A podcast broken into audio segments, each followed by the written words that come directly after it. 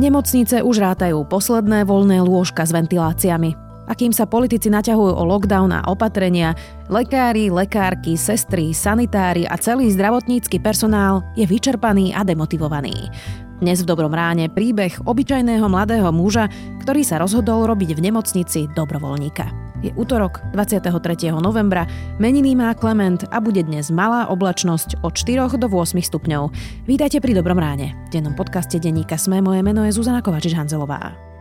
Tento podcast vám prináša kompot.sk. Najlepšie slovenské značky na jednej adrese. A sú to tieto dve, Laurinská 19 v Bratislave a kompot.sk.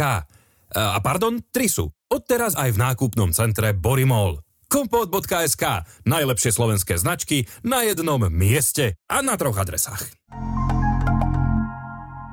Nikdy nie je neskoro začať rozvíjať svoj talent. Učíme sa predsa celý život. Odomknite svoj potenciál nielen v škole s pomocou inovatívnych funkcií a aplikácií pre iPad. Užitočné vychytávky a rady, ako využiť svoj iPad naplno, nájdete na www.tabletdoskoly.sk. Traco Computers, autorizovaný partner Apple pre vzdelávanie.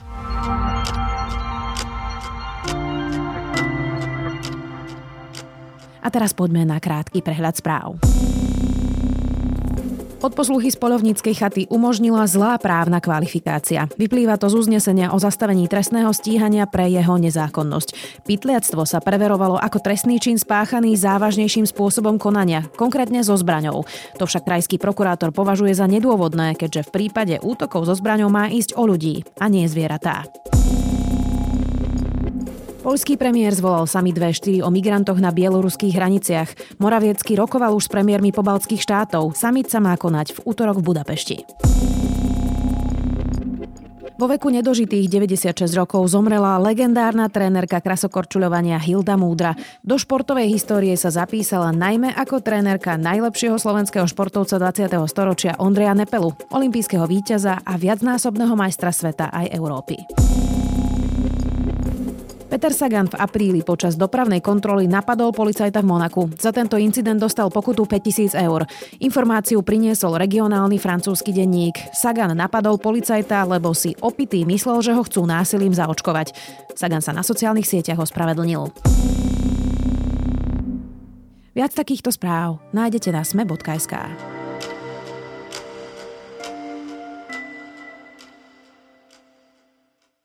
Správy na Slovensku plnia príbehy o preplnených nemocniciach, odkladaní operácií a vyčerpaných zdravotníkoch.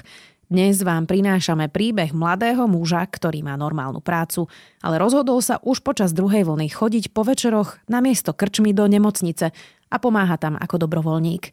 Nemocnice sú pred kolapsom a vrchná sestra mu zavolala aj teraz, počas tretej vlny. Jerguš Ridzoň v dnešnom Dobrom ráne rozpráva o svojom zážitku laika, ktorý sa rozhodol robiť dobrovoľne, zadarmo a vo voľnom čase pomocného sanitára na Kramároch.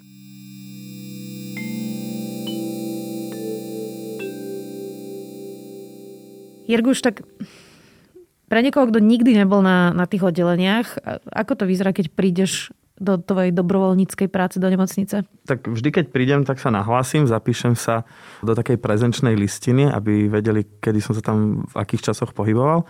Prídem na oddelenie, ja chodím väčšinou vtedy, keď sa menia smeny, denná na večernú. A vlastne začíname tým, že vydezinfikujeme celé oddelenie, to sa robí, mám že jeden alebo dvakrát do dňa. A vyzerá to tak, že sú tam proste postele s pacientami, ktorí sú vlastne že v jednej miestnosti alebo v dvoch ja vlastne pracujem aj na covidovom, aj necovidovom áre. Na necovidovom áre sme normálne oblečení, ako si asi každý predstaví oblečeného zdravotníka v nejakých takých zelených alebo modrých overaloch alebo veciach. A keď ideme do toho covidového ára, tak vždy musíme ísť o 10 minút skôr, ako končí smena pred nami. A vlastne obliekame sa do tých bielých skafandrov, prechádzame do covidovej zóny, kde si nemôžeme už nič z toho dať dole a tam sú pacienti napojení na plúcnej ventilácii a vlastne robíme to isté, čo na necovidovom areále na tom covidovom. Čo tam taký dobrovoľník vlastne vykonáva? Čo tam ty vlastne robíš? Uh-huh. Ja v zásade pomáham sestričkám a sanitárom so všetkým, čo potrebujú. Prídem na oddelenie a celé to oddelenie vydezinfikujeme. To sa robí každý deň. Potom tých pacientov umývame, prekladáme, meníme im postelné prádlo a druhej väčšine tí covidoví pacienti sú že starší ľudia s nadváhou, čiže manipulácia s nimi je veľmi náročná, tak ich pomáham dvíhať a prekladať, pridržiavať, keď treba a potom no, dokladáme materiál, také oddelenie strašne veľa rôzneho zdravotníckého materiálu spotrebuje, tak nosíme k posteliam pacientov všetky potreby, čo potrebujú a staráme sa o chod toho oddelenia, že naozaj všetku sanitárska práca. sanitárskú prácu robíme. Áno. Ty si teda mladý človek, vidíš tam veľa smrti? Áno. Teraz som sa vlastne vrátil po polročnej pauze. Začal som pomáhať počas druhej vlny od januára, keď tá situácia sa začala rapidne zhoršovať a vtedy sme mali o, o čosi väčšie oddelenie a úplne bolo, bolo zvykom, že na každú službu, na ktorú som prišiel, tak vlastne v tých posteliach ležali častokrát iní ľudia, lebo za 2-3 dní sa polovica z nich buď preložila, ale vo veľkej väčšine tí ľudia zomierali. Čiže smrť som videl, a bol som teda prítomný, e, možno 2-3 krát, že počas mojej služby reálne zomrel nejaký pacient a museli sme sa postarať teda o telesné pozostatky. Ako tá smrť vyzerá? zrazu nastane ticho. To je asi také naj, najvystižnejšie pre mňa, neviem to povedať. Tí pacienti nehybne ležia a zvon sa im dvíha hrudník, kým žijú, ale keď už, keď už zomrú, tak už je len ticho a, a nehybu sa. A potom sa to oznámi rodine a všetci tak potichu robia. A už presne vedia čo a bohužiaľ v tom majú aj veľkú prax. Aké to je vidieť to? Ja som mal taký pocit, že toto rušné oddelenie tak nakrátko stichne. Ono človek si na to vie asi zvyknúť, ale e, nikdy to nevie zobrať ako samozrejmosť, že niekto umrel. A skôr je smutnejšie, keď my už vidíme, že tomu pacientovi sa nedá pomôcť, že sledujeme, už vieme, že mu zostávajú posledné hodiny života. Ani sa na to covidové a s ním nikto nemôže prísť rozlúčiť. Tá rodina ho uvidí častokrát až po čase. A to je také ťažšie, že myslieť, myslieť na tých príbuzných možno. Ja, ja si neviem predstaviť, že by som videl niekoho, koho, čo len vzdialene poznám na tom covidovom mare. Alebo na, teda, na, na tej plúcnej ventilácii.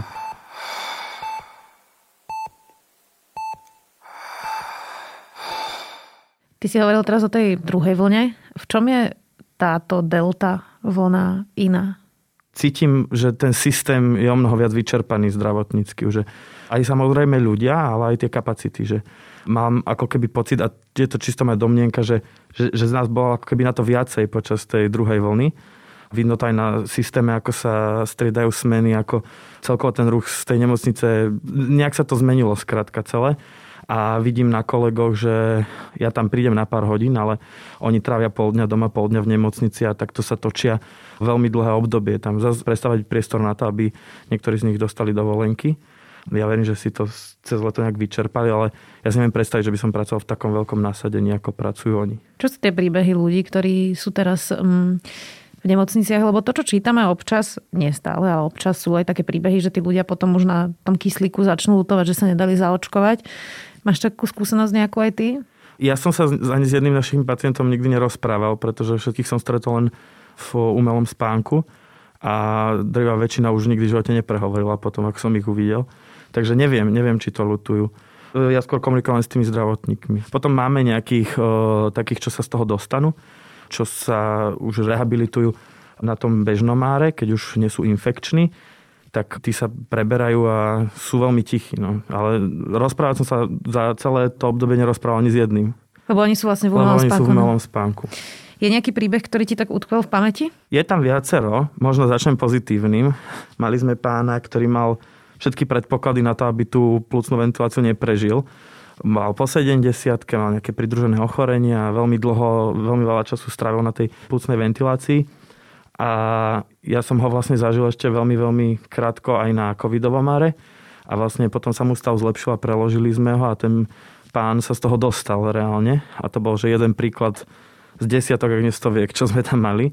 Skôr tie príbehy potom boli smutné, že párkrát som zažil, že počas toho, ako bol nejaký pacient hospitalizovaný s covidom, tak mu popri vyšetreniach zistili, že má vlastne iné závažnejšie ochorenia.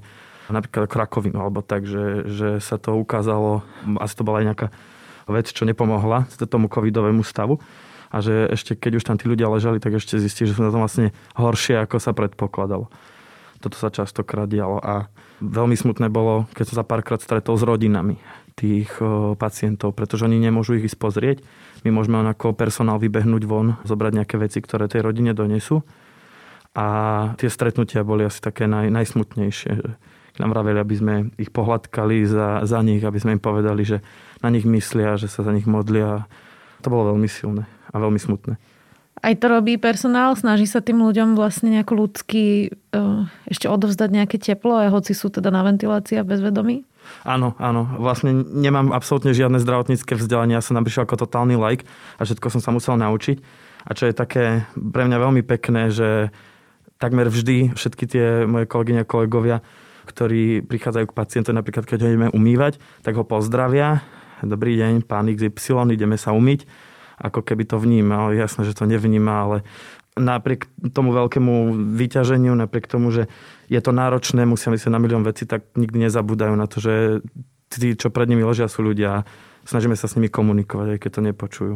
Ono vlastne pri tej korone, keď sa začala v tej úplne prvej vlne, tak ľudia tlieskali zdravotníkom na balkónoch, hoci vtedy ešte v nemocniciach vôbec nebolo toľko práce, ale teda videli sme zábery z Talianska a z Bergama a prosto vyzeralo to naozaj hrozivo. Teraz túto Taliansko máme, ale už sa netlieska na balkónoch. Mm. Sú tí lekári, sestry a sanitári naozaj hrdinovia dnešných dní? Máš ten pocit? Sú, sú. Ja si neviem predstaviť. Naozaj si neviem predstaviť, že by som toto vedel robiť každý jeden deň a dlhodobo a v takých podmienkach častokrát ťažkých. A to som asi, že na najznámejšej slovenskej nemocnici slúžim, čiže uh, viem si predstaviť, že to niekde môže byť ešte horšie. A čo ma častokrát e, prekvapilo je, že keď sa bavíme medzi službami alebo počas prestávky o, s tými kolegami, tak väčšinou sa zhodnú na tom, že, že to nie, že nerobia pre peniaze, to je až také kliše, ale že to, čo je pre nich na prvom mieste, že nie, nie, sú, nie sú peniaze za tú prácu, že ľudia prirodzene chodia do práce, aby zarobili, ale o, oni častokrát to berú aj ako poslanie a zároveň proste je to robota, ktorú treba spraviť, nikto okrem nich to nespraví. A keď im niekto ponúkne, že robte to a dám vám o euro, o dve viac na hodinu, tak v zásade to nie je niečo, čo ich až tak veľmi poteší. Skôr by ich potešil iný prístup, keby bolo viacej kapacít a rôzne iné veci. Čiže pre mňa sú to rozhodne hrdinovia. Trávia tam naozaj že dlhé, dlhé hodiny. Aj tí lekári, tí tam niekedy sú 24 hodín v kuse.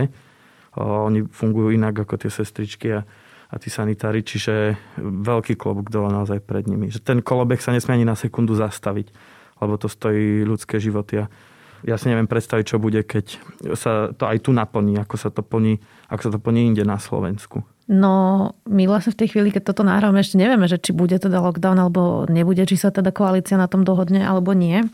Ale keď počúvaš tých ľudí, hoci môžu mať zlé informácie, môžu mať strach, ale keď počúvaš ľudí, ktorí sa nechcú dať zaočkovať, ale nechcú nosiť ani rúška nechcú vlastne robiť nič, tak čo by si im povedal, keď chodíš trikrát do týždňa do nemocnice na covidové áro?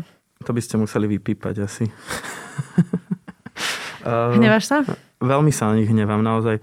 Častokrát ma to aj boli, keď vidím napríklad, že z nejakého svojho okolia ľudí, teda nemám našťastie, nepoznám nikoho, kto by odmietal nosiť rúško, ale poznám veľa ľudí, ktorí sa nedali, nechceli dať zaočkovať a dneska niekto povedal, že to je sebecké a to je presne to, čo to, čo to vystihuje, že tie rizika očkovania, ktoré sú zanedbateľne malé v porovnaní s tým, čo môžeme dosiahnuť, keď by sme sa dali ako populácia zaočkovať dostatočne na to, aby sa ten COVID nešíril, aby tých ľudí nezabíjal, tak keď sa pozriem na človeka, čo odmieta ísť do toho malého rizika, alebo častokrát sa možno bojí nejakého odsudenia z okolia ľudí, ktoré zmýšľa podobne, to som dosť často navnímal, že sa vlastne také menšie skupiny ľudia akoby tak utvrdzujú, že niekto pracuje v kolektíve nezaočkovaných a možno by sa aj dal zaočkovať, keby ho potom ten kolektív za to neodsúdil, tak to považujem za veľmi sebecké. A keď niekto prekročí tú hranicu a odmieta nosiť rúška a vraví, že COVID ne, neexistuje alebo útočí na zdravotníkov, tak to je už to je, že hlúpe. A ešte hlúpejšie, keď niekto, kto má prísum k obrovským, obrovský prísum k informáciám, ako niektorí vrcholoví slovenskí politici.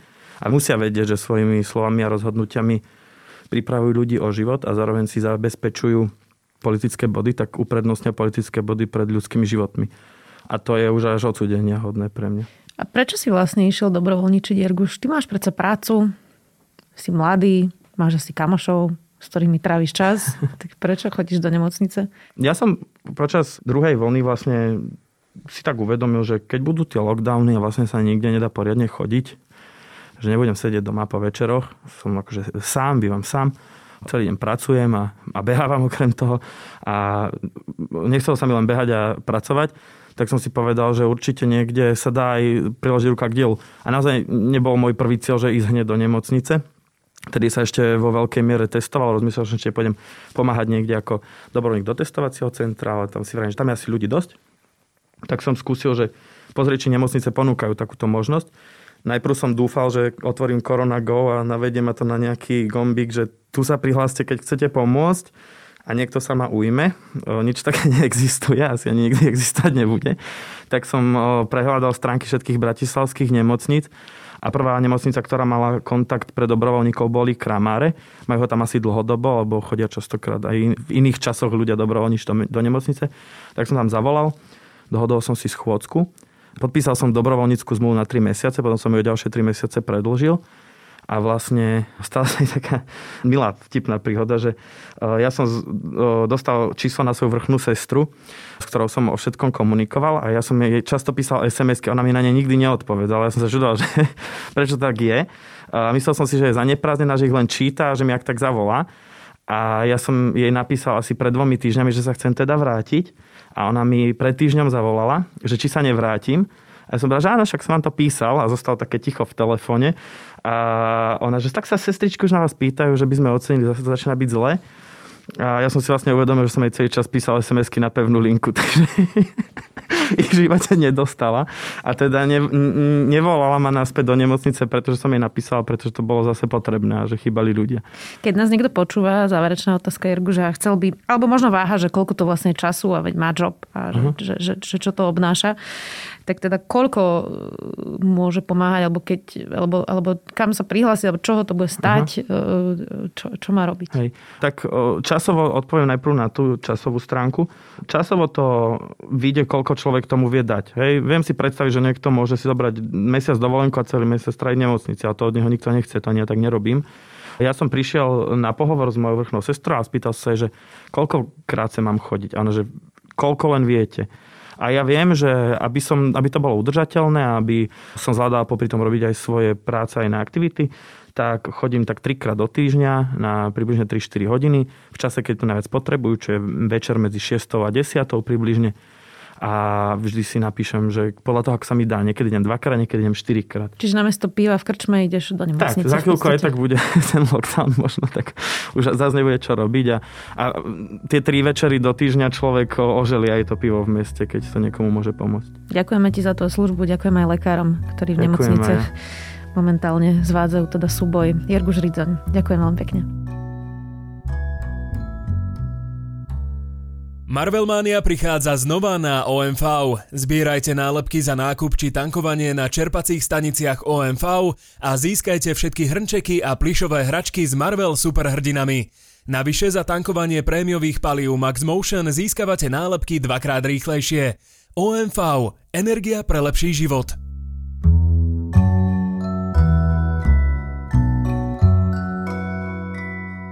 Môj zaujímavý tip na záver je príbeh rakúskej ženy, ktorá zachránila 7700 detí pred nacistami. Príbeh si pripomína BBC a možno by sme si mohli pripomenúť aj my, čo je naozaj teror a obmedzovanie slobody. Nie sú to rúška, ani vakcína. Nezabudnite, že zajtra vychádza Gincast o vyšetreniach v tehotenstve, všesvet o Mexiku a pravidelná dávka o tom, čo má veda spoločné s náboženstvom. To je na dnes všetko. Do počutia opäť zajtra.